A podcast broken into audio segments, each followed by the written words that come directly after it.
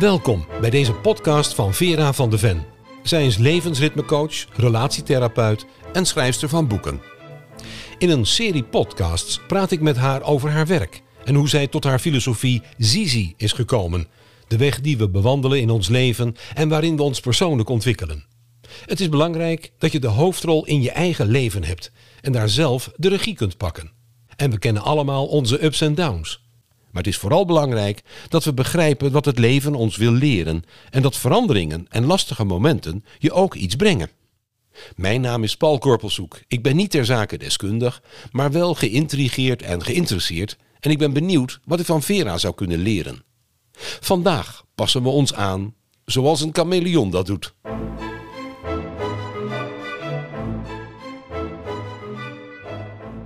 Hallo Vera, ben je er weer? Ja, ik ben er weer, Paul. Helemaal. Ja, fijn.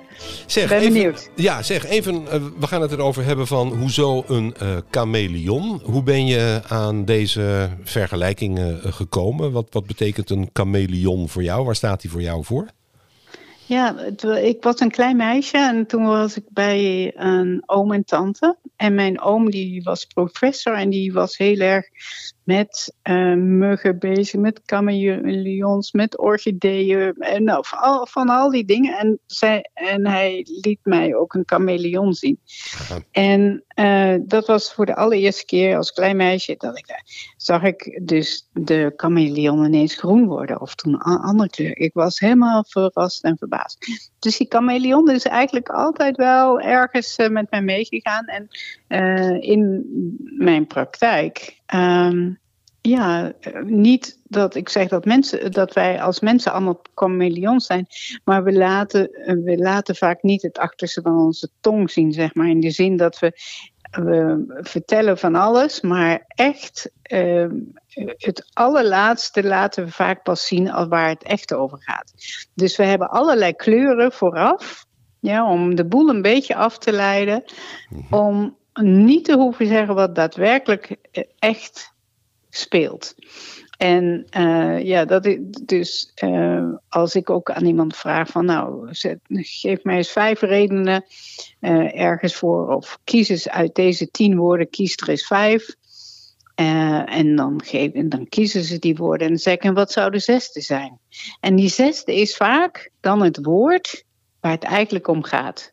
Niet de eerste, tweede, derde, ja, Wat? maar vaak het laatste, omdat dat heel lastig is om echt bij onszelf, bij die kern te komen.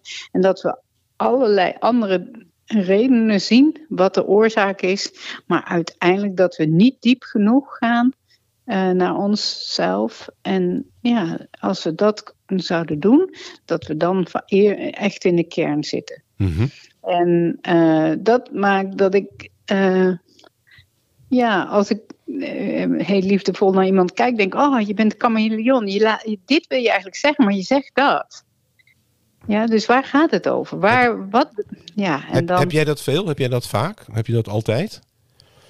Ja, dat, dat is wel vaak wat er gebeurt. Eh, mensen vinden het heel lastig om heel, oh, heel kwetsbaar te zijn en te zeggen: ja, maar hier heb ik zoveel last van. Ze kunnen wel aangeven wat er allemaal gebeurt en eh, wie de reden is en waardoor en zo. Maar echt bij de kern, en, en maar wat doet het nou met jou, is heel, heel lastig vaak om dat te benoemen. Ja. Is dat omdat, omdat dat eh, ergens ondergeschoven in ons eh, bewustzijn eh, zit, in ons onderbewustzijn? Hoe, hoe verklaar je ja, dat? Ik, ik denk dat we onszelf niet bewust zijn dat er diep van binnen ehm, eigenlijk wel een antwoord ligt. Maar dat we allerlei gebeurtenissen, al, alles erbij moeten halen om aan te geven wat er speelt. Maar dat we dus eigenlijk niet naar directe weg naar binnen kunnen gaan en zeggen van, maar wat speelt er? Wat, wat, wat, waarom blokkeer ik nou? Waar, waar, waar zit mijn last? Wat, nou, dat dat lastig is. Er wordt eerst van alles opgestapeld en opgehaald, zeg maar, waar het allemaal aan ligt. En dan, als je daar doorheen bent, Mhm. dus eigenlijk als die ui, hè, daar, dat is een mooi voorbeeld, de, de kern van de ui. Je moet al die schillen er allemaal afhalen en dan kom je erin. Ja. ja. Is een uh, chameleon, is dat dan is dat nu goed of is dat dan slecht? Of kun je dat niet zeggen? Oh nee, dat het is voor mij een chameleon vind ik heel mooi, omdat ik het voor mijn gevoel kan zien wanneer je die één kleur heeft, hè, dan is die, of wanneer die al die kleuren heeft of zich iedere keer verandert. Want ja, hij blijft wel die chameleon, alleen hij ziet er iedere keer anders uit. Ja. En, maar waar gaat het nou over? Ja. Wat is nou echt de kern waar het over gaat? En omdat al die kleuren aangehouden kunnen worden, dan word je ook op een dwaalspoor misschien gezet. Dus ik probeer toch vaak wel door de vraag heen te kijken of door de opmerking heen te kijken. Maar als jij dit vertelt, dan voelt het voor mij dat je eigenlijk dit zegt. Mm Doe je dat? En dan, uh, dan help ik natuurlijk een stukje. Uh, maar eigenlijk krijg ik een hele andere kleur te zien. Ja. Dan die er eigenlijk van binnen zat. Maar jij hebt die vaardigheid om tussen de regels door uh, te lezen, om door dingen heen te prikken, om dingen anders Ja. te, te interpreteren dan dat iemand, uh, iemand zegt. Maar dat, dat heeft niet iedereen dat gegeven. Nee, maar dat, eigenlijk dus uh, is dat heel jammer dat we dat niet mee hebben gekregen. Dat zou op school ongelooflijk goed geleerd kunnen worden. Kan het geleerd worden? Ja, als ik een appel teken voor jou, wat zie je dan? Ja, en dan zie je een steeltje, een schil. Maar eigenlijk zie je ook, als je er doorheen kijkt, het klokhuis en het vruchtvlees. Ja. Ja, ja maar we, we kijken alleen naar de schil en naar het steeltje. Ja.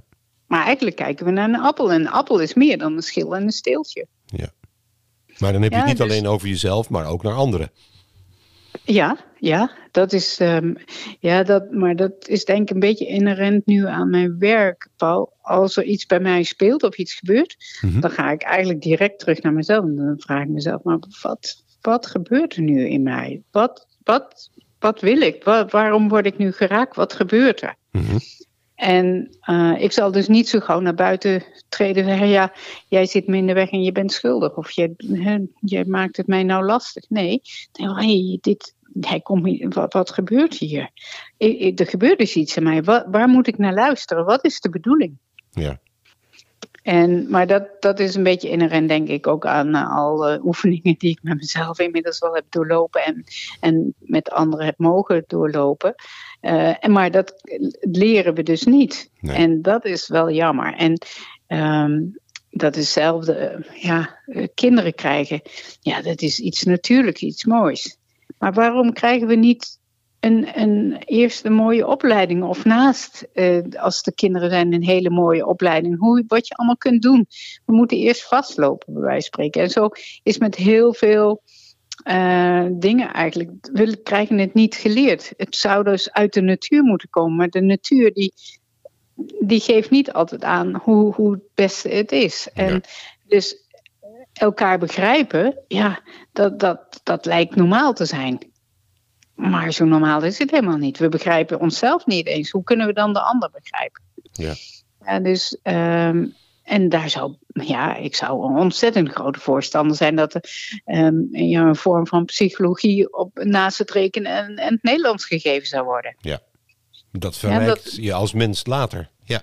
Ja, absoluut. Want dan leer je dat. Dan ben je er al mee bezig. Dan, dan ben je het aan en dan kun je vragen gaan stellen, kun je anders kijken, kun je beter terug naar je gevoel. Ja. Maar ja, zo is, zover zijn we helaas nog niet. Zijn we allemaal als uh, mens wel een bepaalde vorm van uh, chameleon? Uh, ik durf wel ja te zeggen. Hoe, hoe is het bij jou? Nou, ja, ook. Ja. ja. en ik probeerde dus... het, uh, dit was mijn voorvraag, zeg maar. En de, de werkelijke vraag uh, die ik dan heb is, uh, eigenlijk is, is, ervaar ik het zelf als zeer positief als ik mijzelf iedere keer weer in allerlei omstandigheden weet aan te passen. Meegaan met, met de flow. Ja, dus eigenlijk zeg je, ik ben blij dat ik flexibel ben. Ja. Maar flexibel is iets anders dan iedere keer een andere kleur aannemen. Ja, oké. Okay. Dat verwar ik dan misschien nog een beetje met elkaar. Uh, want een chameleon uh, die verandert aan, aan de buitenkant uh, iedere keer. Ja. Maar laat ik het zo zeggen. Je kunt jezelf in de weg gaan zitten in je eigen in je groei, in je emotie, op een moment dat je niet meer flexibel bent. Als je je niet meer weer ah, aan, aan de omgeving weet aan te passen of aan de situatie waarin je. Ja. ja.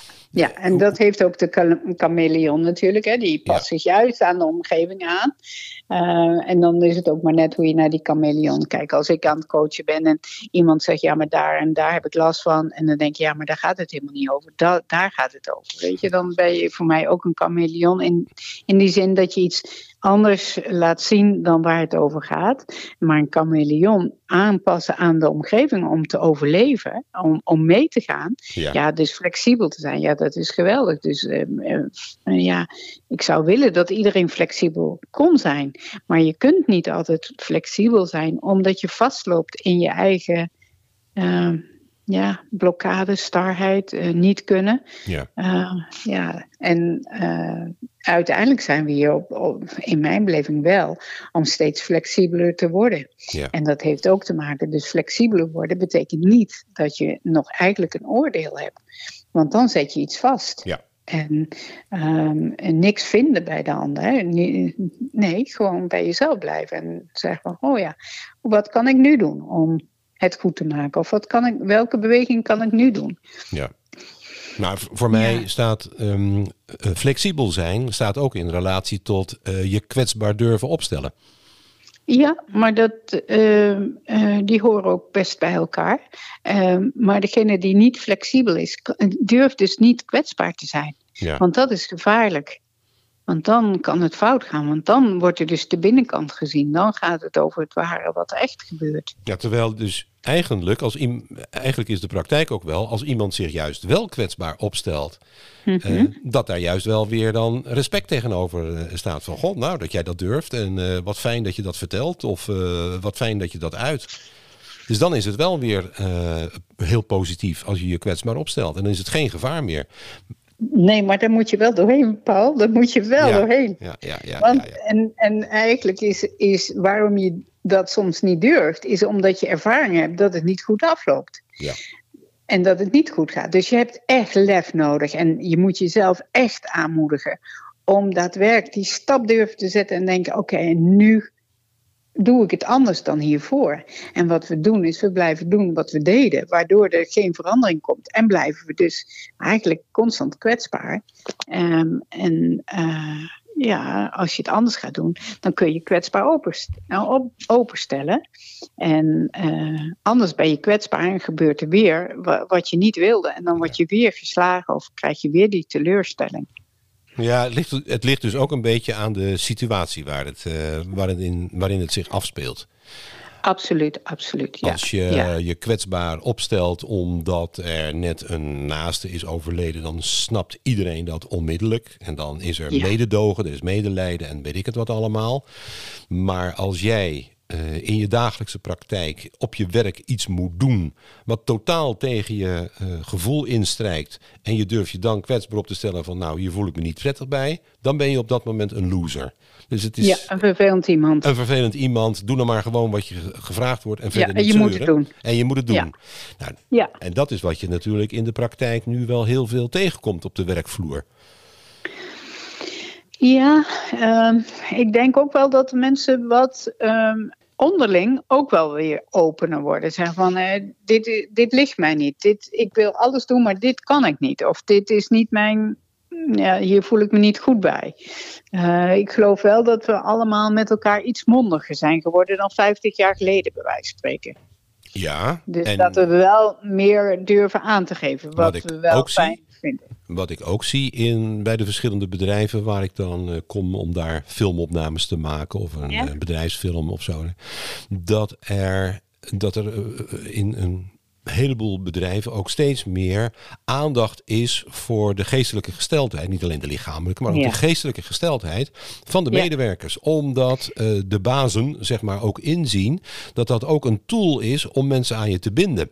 Dus wat wordt er gedaan? Er wordt heel veel uh, aandacht ook besteed aan de secundaire of tertiaire arbeidsvoorwaarden, zoals ze dat dan noemen. Absoluut. Er worden nu ineens uh, tennisbanen naast het gebouw neergelegd, zodat ze ook een potje kunnen tennissen. Er, overal staan nu op alle gangen staan tafelvoetballen. zodat mensen op het moment dat ze eraan toe zijn, geestelijk even weg willen uit hun dagelijkse bezigheden. Dat ze dan even met elkaar kunnen tafelvoetballen of tafeltennissen of iets dergelijks. Ehm, dat er gezond fruit op de afdelingen staan. Er wordt overal, denk ik wel, steeds meer aandacht aan gegeven. Ja, en dat, maar dat is ook de hele verandering die dus wel gaande is. En die heeft ook te maken, en dankzij zou ik bijna zeggen, het personeelstekort.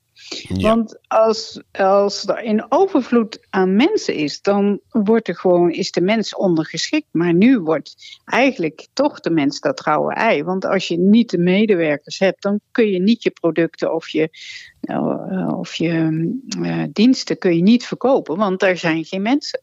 Dus ineens worden, is er langzaam maar zeker een verandering. En dat is mede dankzij volgens mij het tekort aan uh, mensen, is dat, dat de mensen ineens weer belangrijk worden. En voorheen waren de, waar de, was het de winst en dit en dat, alles, alle andere dingen behalve de mensen altijd het belangrijkste, omdat daar een overvloed aan was. Nou ja, en op het moment dat er een tekort aankomt, ja, dan wordt het ineens iets belangrijks. En dat hoort dus eigenlijk ook bij de hele ontwikkeling waar we met elkaar in zitten, dat we weer teruggaan naar de mens. Van ja, maar wat heeft die nodig en wanneer floreert die het best? En hoe kunnen we dat doen? Maar niet elk bedrijf is daar nog aan toe.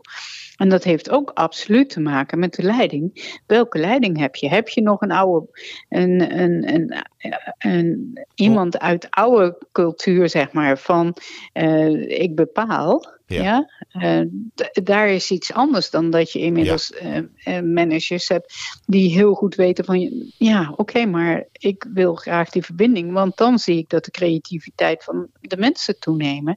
En dan gaan, gaan we met elkaar doen we de goede dingen. Ja, nou ja, en jij noemt nu dan het personeelstekort. Maar ik denk toch ook dat corona een wezenlijke bijdrage heeft uh, uh, geleverd aan uh, hoe je als, als, als werkgever kijkt naar het welzijn van je mensen. Thuiswerken, hè? dus veilig in een eigen omgeving, eigen tijd Vertrouw bepalen. je ze. Ja, ja, maar het gevaar bestaat dan ook wel weer. Uh, voor mij maakt dat niet uit, omdat ik dat al heel lang gewend ben. Maar voor een heleboel mensen, die zitten nog een beetje in die spagaat... waarbij privé en werk door elkaar gaan lopen.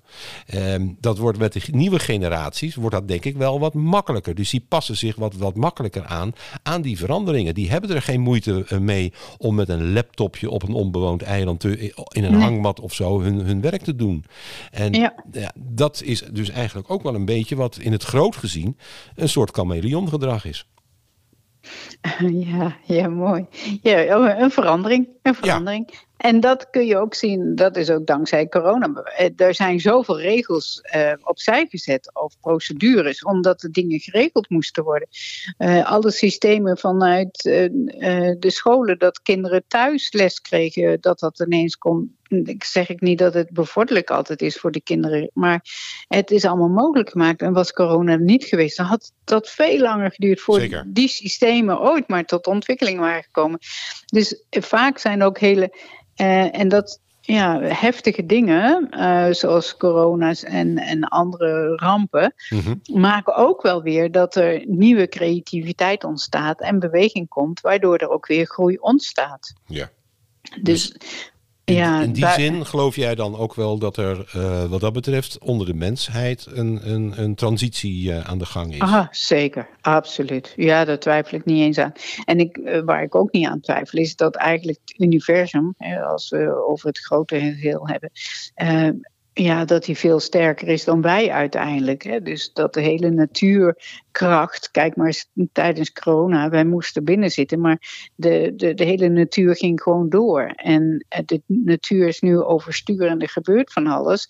En dat is heel heftig, maar ik geloof wel dat het uiteindelijk alles in die hele transitie van verandering meedoet. Ja, en um, ja, ik weet niet hoeveel miljoen jaar geleden was hier ook de ijstijd, bij wijze van spreken. En bestond een groot deel van Nederland ook niet. Hè? En uh, dus alles is, alles is in beweging. En uh, dat is dus ook bij ons. Ook ja. bij ons. Ja. Verwacht je ook wel dat, uh, dat we dan als mens uh, zeg maar ons onderbewustzijn en dat adaptieve, dat we dat de komende tijd ook beter zullen gaan ontwikkelen? Ja, denk ik wel. Uh, mijn, het onderbewustzijn, uh, in mijn beleving is zo dat als we boven in het universum of waar we ook zijn, voordat we hier zijn als ziel, ja. uh, dat, dat we daar heel bewust zijn wat we hier op aarde komen doen. En ik denk dat we hier op aarde gewoon één grote school van voelen zijn. Ja. Dus we komen vanaf een punt en we gaan vanaf dat punt weer naar een school, omdat we willen bijleren in voelen. Dus boven weet je heel goed naar welke, uh, waar je naartoe gaat en wat je wil gaan leren. Op het moment van de conceptie wordt ons bewustzijn waar we mee zijn gekomen, ons onderbewustzijn. Mhm. En vanaf het moment van de conceptie start ons nieuwe bewustzijn. En dat nieuwe bewustzijn, dat gaat reizen door de jaren heen met ons mee. En wij gaan daar alles ervaren wat we nodig hebben om te leren voelen of dat te vergroten. Maar in eerste instantie, in de eerste 28 jaar in mijn beleving, komen we van alles tegen om op te halen wat we al kunnen. Dus ons onderbewustzijn weet heel goed wat we al kunnen. Dus we kunnen al heel goed aanvallen. Of we kunnen ons al heel goed terugtrekken. Of we kunnen al heel goed arrogant zijn. Of we kunnen al nou, uh, een pauw zijn. Of nou, alles, dus wat je al kunt, wordt dan opgehaald om in de fase daarna je onderbewustzijn uh, dichter bij je nieuwe bewustzijn te krijgen. En dan te gaan leren. Dus dan ga je eigenlijk, je onderbewustzijn die weet wat je verlangen is. Daar ben je naar onderweg. En die laat zich steeds vaker zien. Dus dan krijg, krijgen we het signaal van ben je wel goed bezig? Of wil je dit wel? Uh, wil je wel voor dit bedrijf werken? Uh, ja, dus dan komen de signalen steeds beter door van wat je niet wil. Uh, Of wat je juist wel wil. Ja. Dus je onderbewustzijn reist constant met ons mee. Alleen in de eerste periode van ons leven zijn we ons daar niet zo van bewust. En moeten we van alles ervaren. Van, en, en in de tweede periode, eigenlijk tussen 28 en 56, laat het zich ontzettend goed zien om, om ons tot groei te laten komen. En daarna dan krijg je steeds betere vermenging met je verlangen, met waar je, wat je hier wilde doen en wat je inmiddels hebt bijgeleerd en wat je kunt. Ja, dus dan komt er steeds meer rust en ontspanning, zou je bijna kunnen zeggen. En, uh, ja, en dat, dus het onderbewustzijn is altijd bij ons. Altijd. Alleen het, eer, kunnen horen en begrijpen, dat is in het begin nog wat minder. Ja. En langzaam maar zeker, als we ons daarvoor openen en het aandurven gaan en kwetsbaar durven zijn, gaan we het steeds beter horen en kunnen we er wat mee. Hoeveel mensen zeggen niet op enig moment: Ja, ik heb eigenlijk alles, maar ik ben niet gelukkig. Ja. En dit wil ik niet meer. Ja, mhm. Dus er is een oproep vanuit binnen. En is dit nu wat je wil? Nee, dit is niet wat je wil. Je wil wat anders. En dan word je aangezet. Dus ons onderbewustzijn, ja, dat, uh, dat, dat is bij ons. We alleen er naar gaan luisteren, ja, dat is een uh, oefening. En uh, we krijgen heel veel oefeningen, al ontzettend veel oefeningen. Ja. En vaak horen we het niet totdat er echt wel ergens een hele harde stop komt en dan moeten we luisteren. Nou ja, maar jij geeft in jouw boek, uh, geef jij ook wel aan uh, dat je dat wel uh, kunt leren, dat je dat zelf kunt leren. Hè? Jij hebt het over die, over die vier seizoenen en over inzicht, doorzicht. Ja. Ja. kun je daar nog iets, hè? want we hebben het nu toch alleen maar over aanpassen en leren. Kun je daar nog iets over zeggen, over die seizoenen? Ja, nou, eh, zoals het voor mij voelt, eh, dat wij een onderdeel zijn van de natuur. Dus ook eigenlijk in datzelfde ritme meegaan, alleen qua tijd het anders loopt. Ja, dus een jaar waar vier seizoenen in is, zie ik als 28 jaar in ons leven. En uh, dat betekent dat we ook verschillende seizoenen hebben binnen die 28 jaar. Vier seizoenen dus. Ja. En dan gaan we eerst ons bestaansrecht uh, zien te verwerven. Dan gaan we oefenen in onze kracht en seksualiteit. En de volgende fase is dat we verantwoording kunnen en durven gaan nemen. En in de laatste fase, en dat is de winterfase, gaan we eigenlijk achterom kijken en weer de moed verzamelen om met de lente weer naar boven te komen op een nieuwere manier. Dus met één klokje of met twee sneeuwklokjes. En zo ga je vanaf je 28e weer opnieuw die 28 jaar in. En dat is eigenlijk die 28 jaar waar we volop eigenlijk aangestuurd en, en uitgenodigd worden om om tot groei te komen. Ja. Dus de eerste 28 jaar gaat eigenlijk over het ophalen. Wat kan ik al?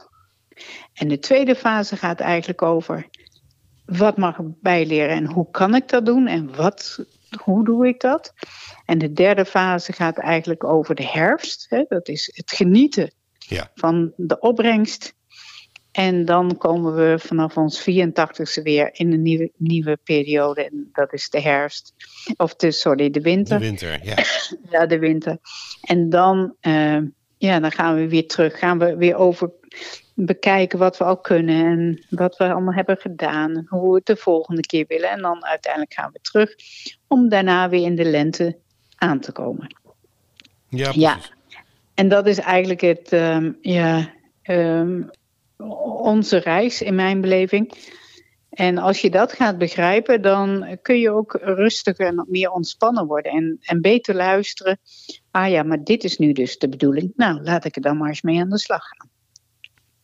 Ja, precies. Want dat, dat, dat patroon van die, eh, van die 28 jaar, waar je het dan eh, iedere keer over hebt, hè, dat is ehm, dat je in die periode eh, van die 28 jaar kom je ook bepaalde gebeurtenissen tegen. Zo heb je mij wel eens uitgelegd. Misschien kan je dat voor de luisteraars ook nog even uitleggen. Hoe dat patroon dan in elkaar zit, dat levensritme.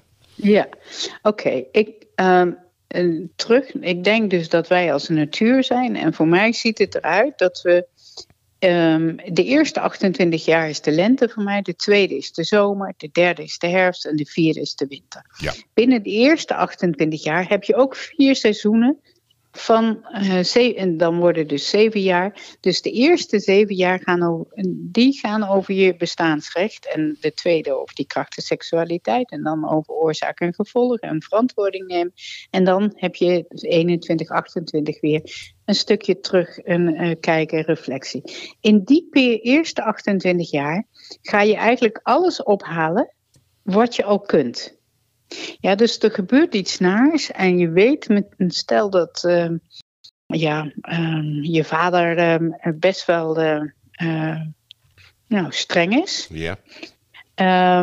Dan eh, zul je je misschien terugtrekken als je voelt dat hij nou, heel streng zal zijn. Dan hou je je gedijst. Ja.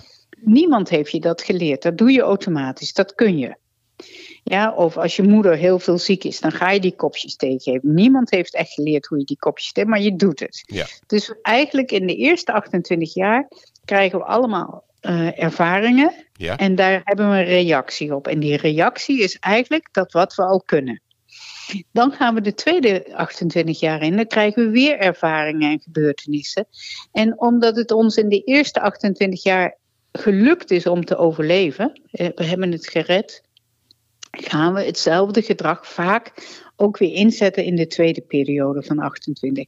En eigenlijk is dat jammer. En als je je bewust wordt dat dat niet meer de bedoeling is, dat je juist daarin mag gaan leren. Dus met andere woorden, in de eerste 28 jaar haal je op wat je al kunt. Ja. Nou, wat je al kunt, daar hoef je niks mee in te leren, dat kun je al. Mhm. En die mag je dus als basis gebruiken in de tweede 28 jaar. En dat is dus van 28 tot 56. En daar gebeurt van alles, allerlei gebeurtenissen. En dan mag je eigenlijk het anders aanpakken dan dat je het in de eerste 28 jaar hebt gedaan. Dus je wordt eigenlijk uitgenodigd om te groeien. Dus als je weer even terug gaat naar die vader, eh, dan kan het dus zijn dat je gewoon zegt: Hé hey pap, gaat het goed met je? Uh, uh, ik luister naar je, maar ik doe geen stap terug. Ik wil graag in contact zijn. Of, ja, dus dan kun je iets anders doen dan je terugtrekken. Dan kun je dus een stap naar, juist naar voren doen. Mhm. En als je naar het voorbeeld van de moeder kijkt, wie weet, ben je meteen gaan zorgen voor Jan en Alleman. En is het tijd dat er ook voor jou gezorgd wordt of dat jij beter voor jezelf zorgt. Ja, en zo eigenlijk is de tweede periode de periode waarin je kunt gaan groeien in voelen. Ja. Ja, en de derde periode is eigenlijk dat je nog verder kunt groeien. Ja, tot, tot wel je 77 of zo, dan gaat het eigenlijk nog wel vrij uh, goed. Daarna neemt het wat af, hè, want dan ga je al richting de winter. Ja. En uh, ook dus het groeien in je voelen, dus uh, wat je al kunt, daar toevoegen wat je erbij hebt geleerd.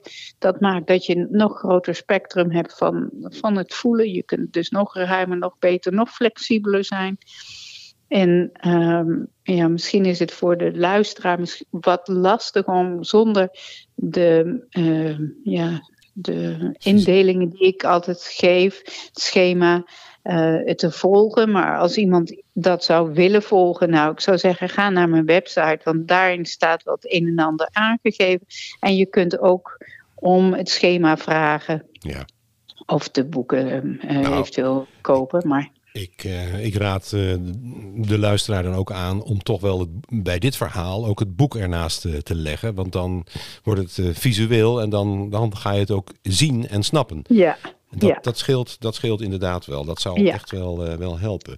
Nou, dat vind ik een mooie, uh, mooie afsluiting van, uh, van deze aflevering. Um, ja, de conclusie is aanpassen hè, als een chameleon. Ja, dat levert eigenlijk wel veel op voor jezelf. Um, aan de andere kant, wees bewust van je onderbewustzijn. Dat het er is. Ja. En dat je dat oppakt. En dat je daar ook mee Neem gaat. Het altijd mee. Ja, Dat je daar mee aan de gang gaat. dat dat belangrijker is. Maar alles bij elkaar, ja, uh, bewegen we ons eigenlijk als een soort chameleon door een kleurrijk leven. Uh, onder invloed van de seizoenen veranderen we ook mee. En daarmee ja. zou ik het uh, af willen sluiten, als je het ermee eens bent. Helemaal goed. En dan wil ik jou heel hartelijk danken voor je bijdrage aan deze aflevering. Jij ook, Paul. En uh, mochten mensen, en ik kan me dat wel voorstellen, toch even hier wat meer over willen weten, over dit onderwerp of gerelateerde onderwerpen, waar kunnen ze dan meer informatie vinden? Dan kunnen ze het beste naar mijn website en dat is www.vera van de Ven. En daar kunnen ze de seizoenen aanvragen. Ze kunnen wat uitleggen over de lessen aanvragen. Daar is het nodige op te halen. Dus als ze wat informatie willen, uh, kan dat opgehaald worden. En natuurlijk mag je me mailen met een vraag. Nou, hartstikke goed. Het lijkt me zeer zinvol om dat uh, te doen. Nogmaals, dank je wel en nog een, uh, een fijne dag. Ook voor jou. Dank je wel, Paul. Tot ziens. Tot gauw.